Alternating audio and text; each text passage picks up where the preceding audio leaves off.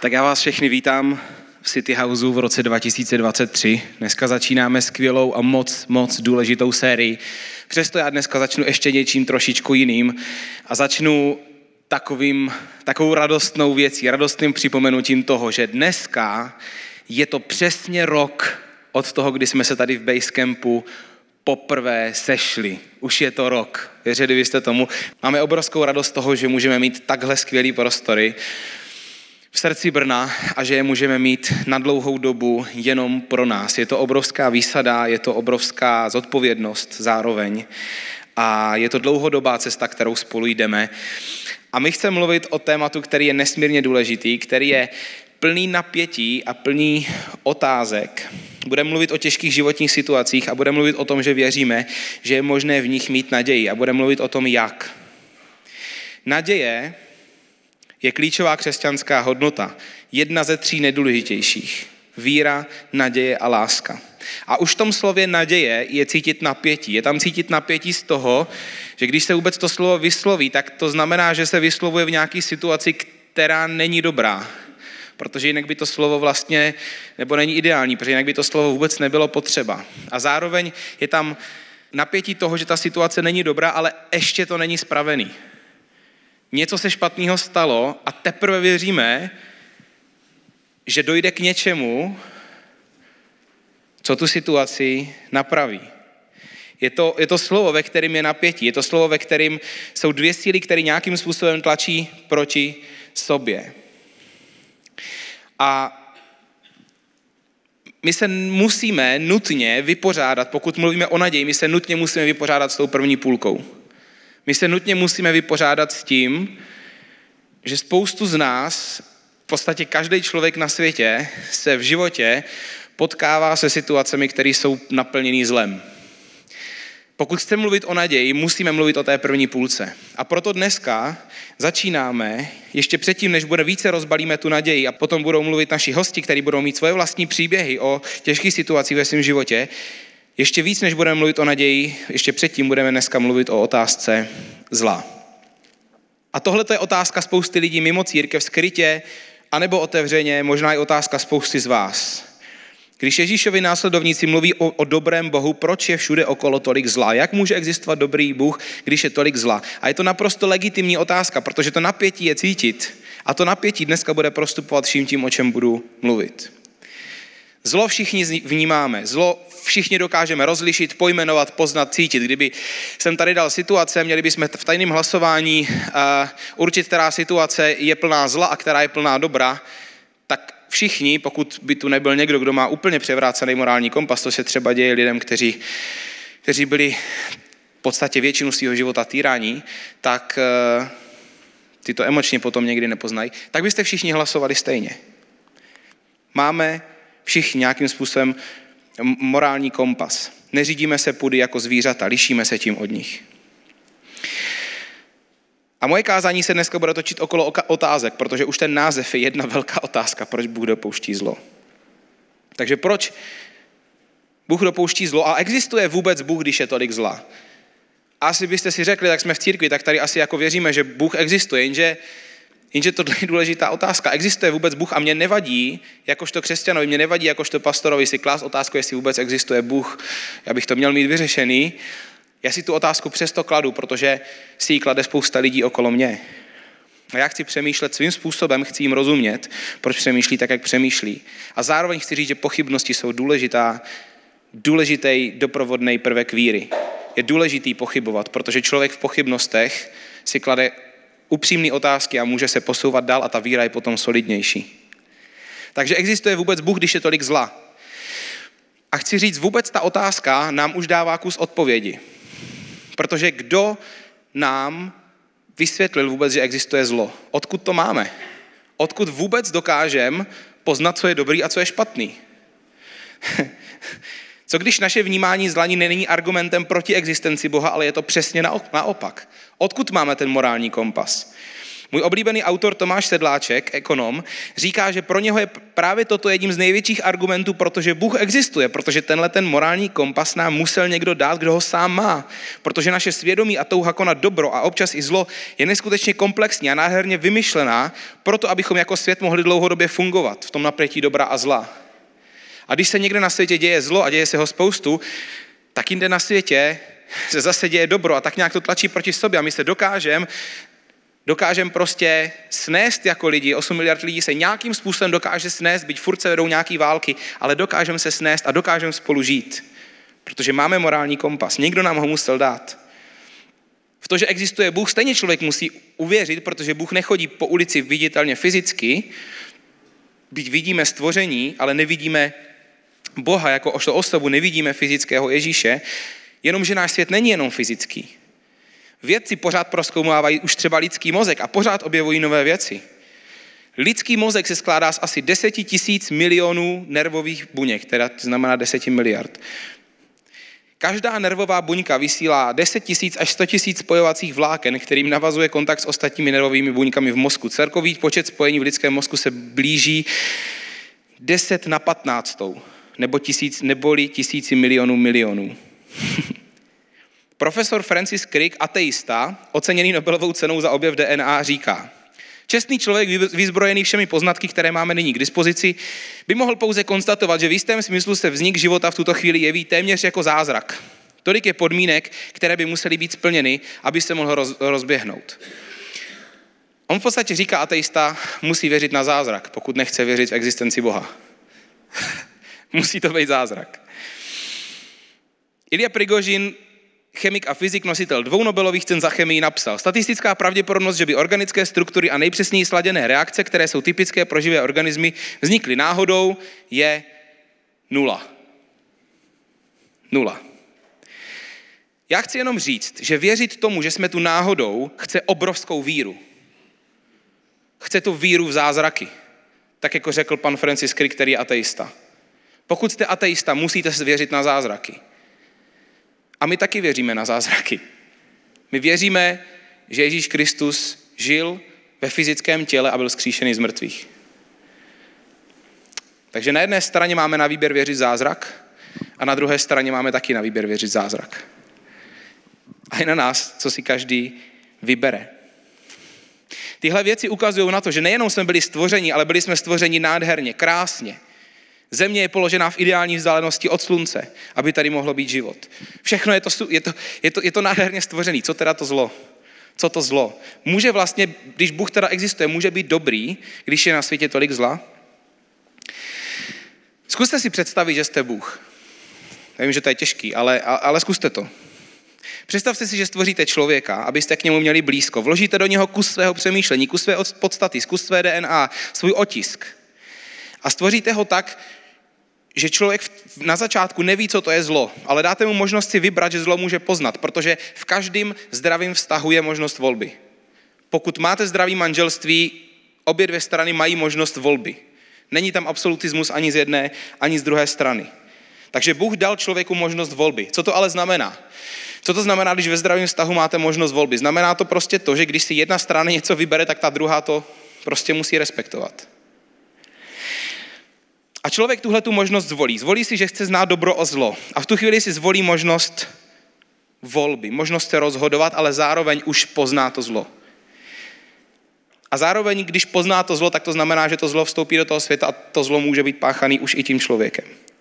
Boží původní záměr byla dokonalost. Krásná zahrada, věčný život bez zla. Ale v momentě, kdy si člověk vybral poznání dobra i zla, tak do světa vstoupil hřích. A hřích znamená porušenost, znamená to chyby, znamená to bolest, znamená to utrpení. A hřích nakazil všechno, jako virus. Máte rádi film Matrix? Kdo z vás má rád film Matrix? Já mám strašně rád, hlavně Matrix jedničku. Považuji ho za nejlep, jeden z nejlepších filmů historie. A hrozně se mi líbí to, jak Matrix vůbec nerozděluje hmotný a nehmotný svět. Tam obě dvě reality existují propojeně a v našem světě je to úplně stejný. Ve světě je populární dualismus, což vlastně znamená, že hmota a nehmotné věci jsou úplně rozdělený a vůbec spolu nesouvisí. Ale to je blbost. To je absolutní blbost. Hmotný a nehmotný svět spolu strašně souvisí, jsou úplně propletený. A to můžete i klidně být ateista. aby vám tohle to bylo jasný, že hmotný a nehmotný svět je propojený a propletený. Máme tělo i duši a obě dvě složky jsou naprosto propojené. A když přišel hřích, porušilo to všechno. Je to, jak když vám počítač napadne virus a tak ten virus nevidíte, ale je úplně jedno, že máte nabušený komponenty, že ten hardware je nabušený. Když tam je virus, novej, na který, na který zatím není záplata, tak počítač nebude fungovat jako celek, protože to je propojený. Takže od té doby, co byl náš svět porušený hříchem, se jeho důsledky ve formě zla nevyhýbají nikomu. Nevyhýbají se nikomu. A to je jeden z brutálních faktů, který v křesťanské víře existuje. A pokud ho nebudeme brát velmi, velmi vážně, tak můžeme o víru přijít, protože tohle to je prostě fakt. A to se nedá odmodlit, to se nedá změnit poslušností Bohu, to se nedá změnit obětavostí vůči Bohu, tohle to se prostě nedá změnit. Křesťané v historii nikdy nevěřili tomu, že dobré věci se dějí dobrý, dobrým lidem a zlé věci se dějí zlým lidem. Křesťani tomuhle nikdy nevěřili v našem učení jako celek. Přesně naopak, my věříme, že se ta nejhorší možná věc stala tomu nejlepšímu možnému člověku. Věříme, že dokonalý boží syn nesl tíhu hříchu celého lidstva. Takže hřích porušil všechno a Bůh se rozhodl respektovat svobodnou vůli člověka, protože ten vztah mezi člověkem a Bohem má být zdravý. Ale tím pádem je tady zlo i se všemi důsledky. Takže co byste dělali jako Bůh, kdyby si lidi rozhodli, že budou poznávat zlo, že budou znát zlo a že ho budou nějakým způsobem i páchat, protože když, když zná zlo a když, když, eh, když člověk zná zlo a, a, a, a hřích poruší naše přemýšlení a naši zemi, co Bůh může potom dělat? Když nám nechá tu svobodnou vůli. Co byste dělali vy jako Bůh? Moc toho dělat nejde. Problém je navíc ten, že když my říkáme, může být Bůh dobrý, když všude okolo je tolik zla, tak problém je v těch dvou slovech všude okolo. Protože my říkáme, tam je zlo, tam je zlo, tam je zlo. OK, a co zlo tady? Co naše vlastní zlo? Kde je ta hranice, kde by Bůh už měl zasáhnout? A co by měl dělat s váma potom? Zalhali jste někdy? Způsobili jste někdy někomu bolest? Co by s tím Bůh měl dělat? Zabít nás? Nedovolit nám to? A jakým způsobem? Prostě, když máme tendenci nějakým způsobem a v nás je ten potenciál konat zlo, tak prostě to se nedá zastavit. Bůh to nemůže nijak zastavit. Ta hranice nejde určit, při jaký už by zasáhnout měl a jak by to měl udělat. A my vlastně navíc ani nevíme, jestli pán Bůh některý, některý války nějakým způsobem, skrz tomu, že mluvil k některým lidem, kteří se ho rozhodli poslechnout, prostě jestli, jestli nějakým způsobem pán Bůh svobodně, skrz to, že se dává ukazovat lidem, oni jsou, jsou o tom očitý svědectví, že se, že se třeba džihadisté, že se setkávají s bílou postavou, Eh, který se představí jako Ježíš Kristus a, a, a říká jim přestaň válčit. Prostě ne, nevíme, co Pán Bůh všechno dělá v rámci toho, že respektuje naši svobodnou vůli. Víte, problém s tímhletím vším je, že to prostě není fér. Že není fér to, že rozhodnutím dvou lidí na začátku sežrat nějaký ovoce v zahradě, teďka existuje tolik zla. To prostě není fér. Já když jsem byl malý, tak jsem si vždycky říkal, to je prostě, ten Adam prostě byl fakt jako blbec, jako jo. Prostě a i ta Eva, prostě proč to udělali, jako já za to nemůžu, jako sorry, ale já za to nemůžu, že oni to sežrali a teďka prostě jako kvůli tomu je tolik zla. Není to fér. A Bible vlastně přiznává, že to není fér. Ale je to fakt. A takhle funguje celý svět. Takhle funguje celý svět, že rozhodnutím jednoho člověka se může pokazit strašně moc věcí pro strašně moc lidí. Takhle to prostě funguje, protože to žijeme spolu. A Bible to, Bible to nádherně přiznává na spoustě míst. Například Římanům 5.12. Kvůli proviněním jediného člověka vládla skrze toho jednoho smrt. Tím se myslí Adam. Čím spíše ti, kdo přijímají hojnou milost a dar spravedlnosti, budou vládnout v životě skrze toho jediného Ježíše Krista. Jeden to pokazil, ale jeden to přišel napravit. A o tom víc později. Na světě teďka vládne smrt. Nejde s tím nic dělat. Lidi okolo nás, i tady v City Houseu, budou zažívat nemoci, smrt a porušenost. A nedá se to odmodlit, nedá se proti tomu obětovat a nedá se to zastavit tím, že budeme poslušní Bohu. Hřích přišel jako virus, porušil náš svět a má moc. Proč teda naděje? Proč teda naděje? Proč se naše série jmenuje naděje? Protože věříme tomu, že smrt, bolest, utrpení a smutek nemusí mít poslední slovo. Věříme tomu, že nemusí mít poslední slovo. A v tom verši, co jsem před chvílí četl, se to psalo krásně. Kvůli provinění jednoho člověka přišla smrt, takže musel přijít někdo jiný a znovu nabídnout cestu k naději. Bůh nemohl zrušit lidské, slo, lidské zlo ani jeho důsledky a tak poslal sám sebe jako odpověď. A Ježíš, když se narodil na tuhle zem, tak věděl, do čeho jde, věděl, že se rodí do nepořádku, do zmatku, kde je hromada dobra, hromada zla. A už od začátku ukazoval, že on je odpovědí na hřích, na porušenost. Je to nádherně vidět v jednom příběhu, kdy k Ježíšovi přinesli ochrnutého člověka na nosítkách. Možná dost vás, dost vás eh, ten příběh zná. Tam se píše, když Ježíš uviděl jejich víru, řekl ochrnutému, schop se synu, tvé hříchy jsou odpuštěny. Někteří znalci z písma si řekli, ten člověk se rouhá. Ten eh, eh, Ježíš ale znal jejich myšlenky a tak se jich zeptal, proč si vy hned myslíte něco zlého? Co je podle vás snadnější říct? Jsou ti odpuštěny hříchy, anebo vstaň a choď? Ale abyste věděli, že syn člověka má na zemi moc odpouštět hříchy, tehdy pověděl ochrnutému vstaň, vezmi si lehátko a jdi domů. A on vstal a odešel domů. Ježíš tomu ochrnutému nejdřív řekl, schop se, tvoje hříchy jsou ti odpuštěny. Což jako ty si představ, že jste ty kámoši, co ho tam nesli, jo? tak prostě je, je tam spousta lidí, nemůžete se k tomu Ježíšovi dostat, tak rozeberete střechu. Jo? A spustíte tam toho člověka prostě po provazech. Jinými slovy, nám je to prostě, my se k němu potřebujeme dostat, něm uděláme cokoliv. A Ježíš řekl, synu, schop se, odpouštěj se ti hříchy. A kámoši si říkali, hej, ale to jako díky, ale kvůli tomu tady nejsme, se na něho podívej. Jako, kvůli tomu jsme nepřišli. Proč by Ježíš vůbec říkal něco takového? Proč by říkal, když viděl, že je ochrnutý, říkal, odpouštěj se ti hříchy? Je to proto, že Ježíš ukazuje, že existuje propojení mezi nemocí, kterou ten člověk trpěl, a hříchem, který poškodil svět. Ne, že ten člověk zhřešil a proto byl nemocný. To je blbost. A o tom jsou Bibli příběhy, kdy lidi židí tomu takhle věřili, že, že někdo udělá chybu a proto je nemocný. Ježíš říká, to je blbost. Ne, on není nemocný, protože udělal nějakou chybu, takhle to nefunguje. On je nemocný, protože tenhle ten svět je porušený. A Ježíš to propojuje tady a on říká, že to spolu souvisí, že ten hřích, který porušil celý náš svět a to, že ten člověk je nemocný, spolu má souvislost. A Ježíš tím říká, já mám moc zvrátit důsledky hříchu. Když to řekl, tak si ti židovští náboženství vůdci řekli, to je rouhání, hříchy odpouštět může jenom Bůh. No to je přesně ta pointa. Protože tak to bylo. A taky Ježíš dává otázku a říká, co je jednodušší? Říct odpouštěj se ti hříchy, to může říct každý. A nebo je jednodušší říct staň a choď. Ty dvě věci jsou propojený. Ta nemoc a ten hřích, ne osobní hřích toho člověka, ale ten univerzální hřích, ta, ta obecná přítomnost hříchu na tomhle světě je ten důvod, proč byl ten muž ochrnutý. A také Ježíš říká, abyste věděli, že syn člověka, tak on sám sebe nazýval, má na zemi moc odpouštět hříchy, tak ti říkám, vstaň a choď. Jak dokážete, že můžete odpouštět hříchy a důsledky hříchu? Tím, že zvrátíte důsledek toho hříchu zpátky. Takže Ježíš odpouští jeho osobní hříchy a napravuje na jeho těle důsledky přítomnosti hříchu. A říká, já jsem přišel jako odpověď. Ježíš přišel jako někdo, kdo je mocnější než celá přítomnost hříchu a porušenosti na světě. On přišel jako odpověď. Bůh poslal Ježíše jako odpověď na tu porušenost.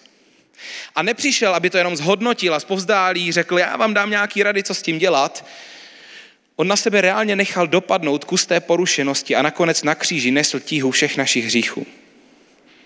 Píše se o tom ve Filipským 2.7. Místo toho se vzdal sám sebe, přijal podstatu služebníka, vzal na sebe lidskou podobu, ocitl se v těle jako člověk, ponížil se a byl poslušný, a to až k smrti, k smrti na kříži. To je jedna složka té naděje, že Bůh v lidském těle procházel nevýslovným utrpením, na fyzickém těle, to znamená, že to cítil. To znamená, že když se modlíte k Bohu, tak to není Bůh, který říká synu, dcero, já vím, jak se cítíš, ale přitom to neví. Modlíte se k někomu, kdo byl v tom fyzickém těle a kdo přišel a fyzicky trpěl a vysel na kříži nahej kvůli tobě. A to je něco jiného. Když máte kamaráda blízko, který prošel něčím těžkým, tak spíš víte, že vám bude rozumět, než někdo, kdo vůbec neví, čím procházíte. To je jedna složka té naděje, že Bůh je blízko, že ví, co se děje a že ví, čím procházíte.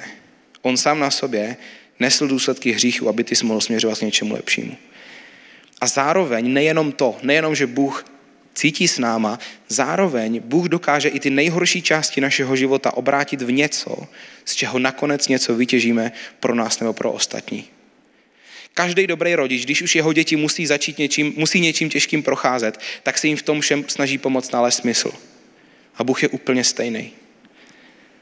V listě do Říma v 8. kapitole se píše, víme, že všechno napomáhá k dobrému těm, kdo milují Boha, kdo jsou povoláni podle jeho rozhodnutí. Víme, že všecko napomáhá k dobrému těm, kdo milují Boha. Jinými slovy, jakákoliv část vašeho příběhu, byť to neznamená, že je dobře, že se to stalo, nikdy to není dobře. A byť to Bůh nespůsobil, tak Bůh dokáže ty části našeho příběhu nakonec použít pro něco dobrýho. Nakonec způsobit, že to není že to není jenom černá, černá část našeho života bez jakýhokoliv významu.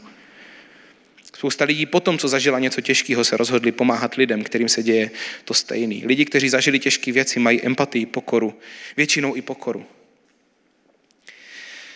A klíčová je tam ta naděje, protože člověk to často vzdá tehdy, když ji nemá. A o tom, o tom se mluví vlastně i, i, i píše o tom třeba Viktor Frankl, který, který byl v koncentračním táboře. A on říká i, i nevěřící lidi, že přežili tam ti, kteří měli tu naději, že něco mě ještě čeká, něco mě ještě čeká, něco mě ještě čeká. A to tam ani v tom nebyl Bůh u některých z nich. Naděje je strašně důležitá. A to je jedna část té naděje, že Bůh je s námi skrze Ducha Svatého pořád, i když nám je těžko a rozumí tomu, co procházíme, protože tím sám procházel a zároveň dokáže všechno, cokoliv obrátit k dobrému. Dokáže cokoliv obrátit k dobrému.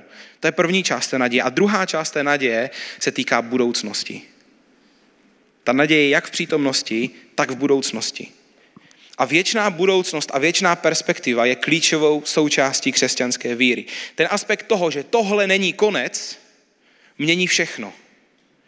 Jenom tak je možný se vyrovnat, mentálně se vyrovnat s holokaustem, s pracovními tábory v Severní Koreji, s genocidou ve Rwandě, s masakrem v Buči, a nebo s nějakým utrpením ve vaší rodině. Jenom tak se s tím jde vyrovnat, že, že ta naděje sahá do budoucnosti a že i když tady je nespravedlnost, tak jednou přijde realita, kde všechno, co bylo nespravedlivé, bude narovnaný. Kdy budou viníci potrestaní. Jenom tak je možný se s tím vyrovnat. Protože pokud tohle je jediná realita a pak už nic není, tak potom vládne bezprávý chaos a vlastně to nemá smysl. Život vlastně jakoby nemá smysl. A jediný smysl by bylo utrhnout si maximum z toho, na co můžeme dosáhnout. Ale ta věčná budoucnost, ta věčná perspektiva je klíčová. A jeden z nejbohatších lidí historie, král Šalmoun, když se snažil pochopit realitu našeho světa bez Boha, tak to přesně došel k tomu, říká, je to marnost. Prostě jestli tady není žádný věčný prvek, je to marnost. Prostě marnost nad marnost. Nemá to smysl. A apoštol Pavel to píše úplně stejným duchu a říká, máme-li naději v Kristu jenom pro tento život, pokud je to jenom ten, ten, ta složka té naděje jenom přít v přítomnosti, tak pak jsme nejubožejší ze všech lidí. Pokud je to jenom pro teď, je to málo. Zoufale málo. Avšak Kristus byl skříšen jako první z těch, kdo zesnuli. A jako vešla do světa smrt skrze jednoho člověka, tak i z mrtvých stání. Jako v Adamovi všichni umírají, tak v Kristu všichni dojdou života. A teď jsou tam některé věty ohledně posledních časů, a že přijde Bůh a že se vrátí po druhé a že bude královat a potom je tam věta a jako poslední nepřítel bude přemožena smrt. Jako poslední nepřítel bude přemožena smrt. Jednou bude poražena smrt. A to je druhá část naší naděje. Ta budoucnost. Ale teď ještě ne. A my žijeme někde v tom neuspořádaném a špinavém prostředku, mezi nadějí, v níž věříme a tím, že se musíme srovnat s realitou tohoto světa, kde hřích a porušenost dočasně vítězí. Ale víte co? Lidi potřebují naději. A dokonce i Češi. dokonce i Češi jsou úplně v pohodě s tím, že je něco po smrti. Akorát my si to moc nepouštíme do hlavy, my nad tím moc nepřemýšlíme, ale teďka 30.12. jsme s Kamčou byli v O2 aréně na OKTAGONu, na MMA a Ondřej Novotný, ředitel OKTAGONu, mluvil o člověku, který nedávno zemřel. Měl takovou emotivní řeč a říkal, on se na nás hora teďka dívá. A těch 20 tisíc, ta plná autu arena, těch 20 tisíc ateistů a něco jistů, lidi, kteří vůbec nevěří v to, že existuje Bůh, nebo, nebo věří v tomu, že něco existuje, ale neví co, tak tleskali, usmívali se. Je úplně v pohodě říct, že se na nás někdo teďka z hora dívá. Protože my potřebujeme tu naději. My potřebujeme věřit tomu, že něco je potom, že tohle přece nemůže být konec. Přece ta rakovina nemůže být ta poslední tečka, to nemůže být ten konec. Můžeme věřit v zázrak, anebo věřit v zázrak. A já vás dneska zvu k tomu, abyste se možná poprvé v životě buď to připustili možnost, anebo už jste na tom místě, že si řeknete, já chci věřit v to, že existuje zázrak. A že je tu naděje. A že Bůh existuje a že v něm je naděje. Nejenom pro přítomnost, ale i pro budoucnost. A že to fakt není konec. Že ta bolest, to utrpení, to napětí není konec. Ježíš přišel jako někdo, kdo má větší moc než realitu hříchu na tomhle světě. Než realita hříchu na tomhle světě. A přišel proto, aby hřích a smrt nemuseli mít poslední slovo. Takže pokud něčím procházíte, chci vám říct, tohleto není konec. Protože kde je Ježíš, tak nemoc nemá nikdy poslední slovo. Smrt nemá nikdy poslední slovo. Hřích nemá nikdy poslední slovo. Protože on je porazil. Tím jediným, co nás může držet v těžké době, kdo nás může držet v těžké době, je reálná a živá osoba Ježíše Krista. A to se nedá racionálně vysvětlit. Víra, že Bůh je a že je dobrý v každém momentě, to člověk musí osobně zažít. Je v tom obrovská, obrovský napětí. V té porci zla, kterou člověk zažívá, kterou vidí okolo sebe a v tom, že je tu dobrý Bůh. Chce to víru? Je v tom napětí? Ale je to možný.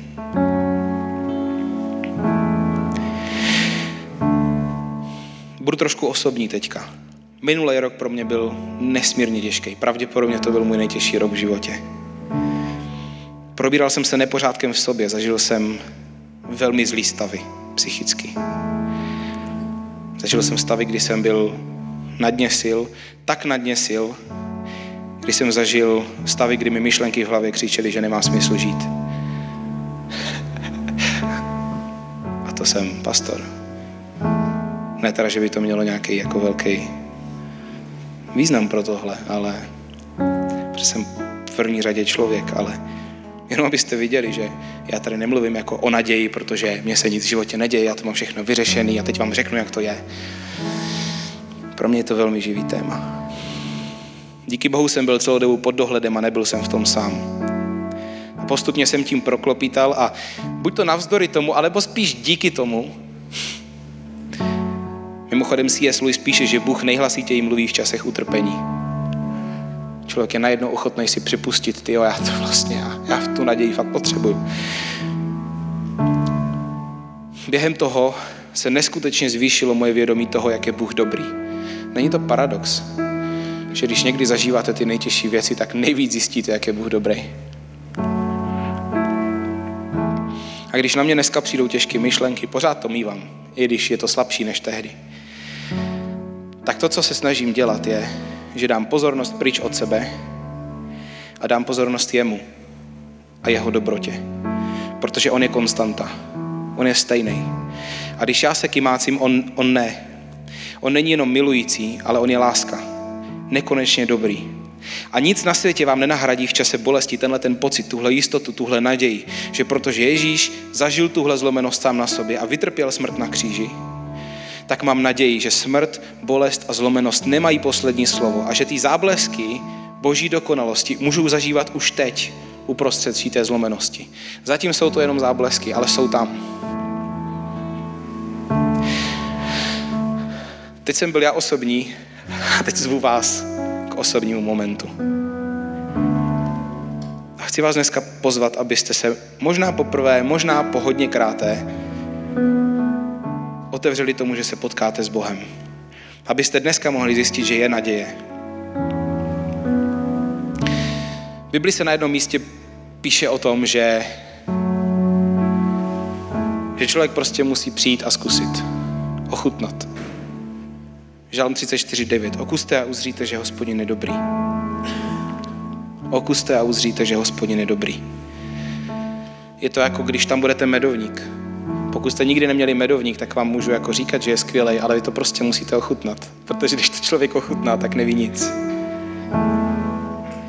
Já se teďka budu modlit a můžem trošičku, prosím, stlumit světla a chci vás pozvat do toho, abyste, pokud, pokud se dneska nějakým způsobem chcete otevřít Bohu, abyste teďka zavřeli oči a dali pozornost jemu. Tak, jak to dokážete. Jako kdyby tu byl, věřím, že tady je, ale, ale vy potřebujete věřit tomu, že, že tady je. A nebo prostě se jenom otevřít s tím, že někdy to člověk toho moc neví, ale to vůbec nevadí. A speciálně, speciálně, když jsem připravoval tohleto kázání, tak jsem dostal na srdce, věřím od Boha, že se dneska mám modlit za ty z vás, kteří jste přemýšleli někdy v minulém roce a u některých z vás to trvá doteď. Že vám chodí myšlenky na to, že nemá smysl žít. A věřím tomu, že Bůh ti dneska říká, vidím tě, myslím na tebe, nejsiš tady dneska náhodou. Dneska to je neděle pro tebe. A dneska ti chci říct, že je naděje. Dneska ti chci říct, že to, co zažíváš, nemusí mít poslední slovo. Že tohle není konec.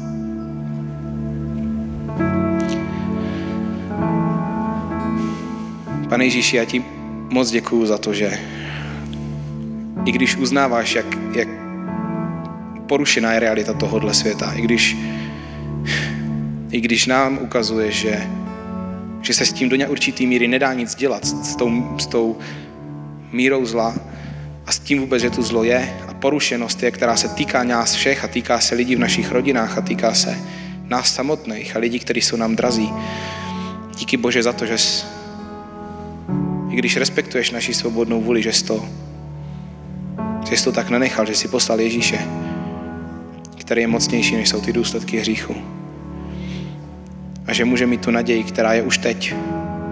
V tom, že ty jsi s náma a víš, čím procházíme, protože jsi byl na tom stejným nebo podobném místě. A zároveň máme naději, že, že náš příběh bude dávat smysl, když se podíváme zpátky. A máme naději, že jednou, jednou se vrátíš a všechno napravíš. Pane Ježíši, prosím tě dneska za speciálně za lidi, kteří, kteří pochybují o smyslu svého vlastního života a o směru svého vlastního života a o tom, jestli vůbec má smysl žít. Prosím tě, Ježíši, dneska promluv naději. Promluvám dneska ve tvém jménu naději, pane. Do srdcí těchto lidí i všech, co nás poslouchají na podcastu. Co si tohleto poslechnou později. Ježíši, promluvej právě teď svoji naději. To, že seš tady. To, že život má smysl. Protože je darovaný od tebe. A to, že cokoliv teďka prožíváme, nemá poslední slovo nemá poslední slovo, pokud, pokud je započítaná i ta tvoje realita, Ježíši. Prosím tě, nechá, aby se spotkal a dotkl lidí, kteří to potřebují. Prosím tě, Ježíši, aby tenhle ten měsíc, jak budeme mluvit o naději, prosím tě, Bože, aby, aby se mohla upevnit víra lidí, kteří jsou tady a už tě následují. Prosím tě, Bože, aby si mohl promluvit do těch bolestivých míst, který tady lidi mají a nikdo o nich neví. Prosím tě, Ježíši, aby si uzdravoval mysl. Prosím tě, Ježíši, aby si uzdravoval z deprese. Prosím tě, aby si uzdravoval z těch myšlenek na sebevraždu. Prosím tě, aby si přinášel sjednocení do vztahu, který jsou v rodinách pošramocený.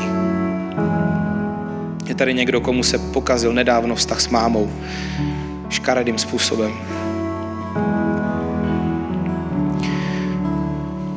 A ten první krok je potřeba znova vidět naději.